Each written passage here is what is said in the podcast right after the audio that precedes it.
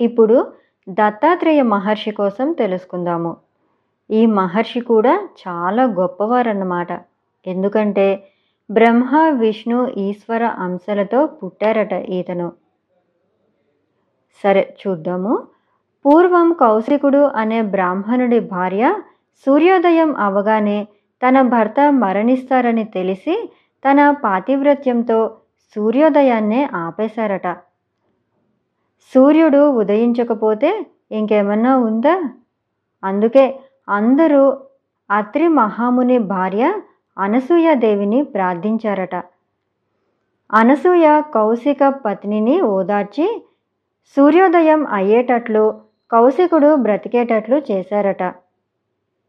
అప్పుడు బ్రహ్మ విష్ణు మహేశ్వరులు అనసూయ పాతివ్రత్యానికి మెచ్చి ఏం కావాలో అడగమన్నారు. మీ ముగ్గురి అంశతో ఒక కొడుకు కావాలని అడిగారట. అలా కోరుకున్నట్లుగానే అనసూయకి కొడుకు పుట్టారు. ఆయనే దత్తాత్రేయుల వారు చిన్నప్పటి నుంచి దత్తాత్రేయుడు గొప్ప యోగి. మిగిలిన మునుల పిల్లలు ఇతన్ని వదలకుండగా తిరుగుతున్నారు. దత్తాత్రేయుడికి పిల్లలందరూ తన దగ్గరే ఉండుంటే తపస్సు చేసుకోవడానికి వీలు పడట్లేదని వాళ్ళని ఎలా అయినా తప్పించుకోవాలని ఒక నది నీళ్ళల్లో ఉండిపోయారట. పిల్లలు కూడా అక్కడే ఉండిపోయారట. దత్తాత్రేయుడు లక్ష్మీదేవితో పాటు పైకి వచ్చి ఆటలు పాటలు మొదలుపెట్టేసరికి పిల్లలు అతన్ని అసహించుకొని వెళ్ళిపోయారట. ఇలా ఎందుకు చేశారో పిల్లలకేం తెలుస్తుంది? యోగులకి మాత్రమే తెలుస్తుంది కదా. రాక్షస వీరులైన భంజుడు మొదలైన వాళ్ళు ఇంద్రుడి మీద యుద్ధానికి వచ్చారు.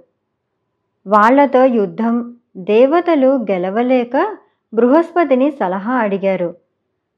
అత్రి మహర్షి కొడుకు దత్తాత్రేయుడు మీకు సహాయం చేస్తాడని చెప్పారు బృహస్పతి. అప్పుడు అందరూ కలిసి దత్తాత్రేయుణ్ణి పూజ చేశారు. దత్తాత్రేయుడు యుద్ధం చేయటం నా వల్ల కాదు అన్నారు. మహాత్మా నీ దగ్గర ఉన్నది లక్ష్మీదేవని నీవు విష్ణుమూర్తివని సర్వసమర్థుడివే అని మాకు తెలుసు. కరుణించమని వేడుకున్నారు. దత్తాత్రేయుడు మీరు అన్నీ తెలుసుకున్నారు కదా వెళ్ళి ఆ రాక్షసుల్ని యుద్ధం వంకతో ఇక్కడికి తీసుకురండి. క్షణంలో వాళ్ళని చంపుతానని చెప్పారట. అప్పుడు భుంజుడు సైన్యంతో అక్కడికి వచ్చి లక్ష్మీదేవిని చూసి ఆమెని దొంగతనంగా తీసుకుని వెళ్ళిపోయారు. దత్తాత్రేయుడు దేవతలతో ఇప్పుడు రాక్షసులు బలహీనంలో అయ్యారు. యుద్ధం ప్రారంభించండి అన్నారు. దేవతలు రాక్షసుణ్ణి క్షణంలో చంపేశారట. ఆ రోజుల్లో హైహయ వంశం వారు కార్తవీర్యార్జునుడు రాజ్యం నేను పాలించలేను తపస్సు చేసుకుని యోగసిద్ధి పొందటానికి వెళ్ళిపోతాను అన్నారు. దత్తాత్రేయుణ్ణి ఆరాధిస్తే నీకు కావలసినవన్నీ దొరుకుతాయని చెప్పారు గర్గ మహర్షి కార్తవీర్యార్జునుడు దత్తాత్రేయుణ్ణి పూజ చేసి ఆయన పెట్టిన పరీక్షల అన్నింటికీ నిలబడి అనుగ్రహం పొందారు. అప్పుడు కార్తవీర్యుడికి చేతులు ఎన్ని వచ్చాయో తెలుసా? వెయ్యి చేతులు వచ్చాయట.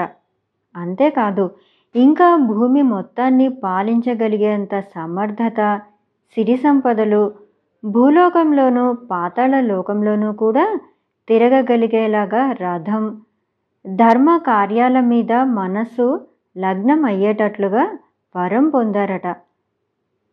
ఇవన్నీ ఇచ్చేశాను కానీ ఎప్పుడైతే అధర్మంగా మహర్షుల్ని బాధ పెడతావో అప్పుడే నువ్వు చేస్తావు.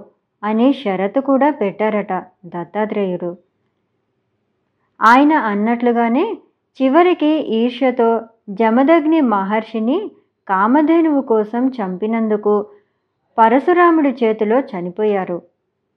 ఎంత గొప్ప వరాలు పొందినా కార్తవీర్యార్జునుడి అసూయే ఆయన్ని నాశనం చేసింది. అందుకే పెద్దవాళ్ళు అసూయ ఉండకూడదు అని చెప్తూ ఉంటారు. అలర్కరాజు దత్తాత్రేయుణ్ణి. స్వామి స్థిరంగా ఉండే జ్ఞానం నాకు ఉపదేశించండి అని అడిగారు. దానికి దత్తాత్రేయుడు రాజా నాది అనే మాటని విడిచిపెట్టు. నాది అనేది అహంకారంలో పుట్టి మమకారం అనేటటువంటి మొదలు కలిగి గృహం అనే చిగుళ్ళు వేసి భార్య పిల్లలు అనే కొమ్మలతో ధనం ధాన్యం అనే పెద్ద ఆకులతో పుణ్యం పాపం అనే పువ్వులు పూసి సుఖం దుఃఖం అనే పండ్లు పండి ఎంతో కాలం ఇలాగే ఉండి అజ్ఞానం అనే వేళ్ళతో ముక్తి మార్గాన్ని కప్పేస్తున్న దాన్ని విద్య అనేటటువంటి గొడ్డలి తీసుకుని ధర్మ కార్యాలు మంచివాళ్ళతోనే కలిసి ఉండటం అనే రాయి మీద పదును పెట్టి ఎవరైతే నరికేస్తారో వాళ్ళకే నిత్యానందం దొరుకుతుంది. ఇంకా ఇలా చెప్పారు. సర్వసంగ పరిత్యాగం వల్ల నాది అన్నది పోయి వైరాగ్యం వల్ల జ్ఞానం మోక్షం వస్తాయి.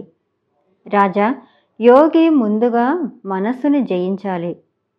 గౌరవాన్ని విషంగాను అవమానాన్ని అమృతంగాను అనుకుని అతను ఎక్కడ ఉంటే అదే అతని ఇల్లుగా అనుకుని దొరికినదే తిని తనకి ఉన్నదే ధనంగా అనుకుని నాది అన్న మాటని వదిలిపెట్టినప్పుడే యోగ పురుషుడు అవుతాడు. అలర్కుడు దత్తాత్రేయుడు చెప్పినట్లుగా నడుచుకుని కొడుకుకి రాజ్యం ఇచ్చి తపస్సు చేసుకుని యోగి అయ్యారు. దత్తాత్రేయుడు విల్లు అమ్ములు పట్టుకుని రెండు వేటకుక్కలు కూడా వస్తుంటే చెంచువాడిలా కనిపిస్తారు. అర్థమైంది కదూ? ఇదండి మన దత్తాత్రేయ మహర్షి చరిత్ర. బ్రహ్మ విష్ణు మహేశ్వరుల అంశతో పుట్టి తల్లిదండ్రులకి మోక్షం ఇచ్చి అన్నీ తెలిసి అన్నీ అనుభవించగలిగి కూడా ఇతరులకి జ్ఞానబోధ చేయటానికి తను ఆచరించి చూపించాడన్నమాట. అన్నీ నావి నాది అనుకోవద్దని నాది అనేది విషవృక్షం లాంటిదని దాన్ని ఎలా నరకాలో ఎంత బాగా చెప్పారో కదూ? మనం కూడా కొంతైనా ఆచరించి నేర్చుకుందాం. సరేనా? తరువాత దదీజీ మహర్షి కోసం తెలుసుకుందాము.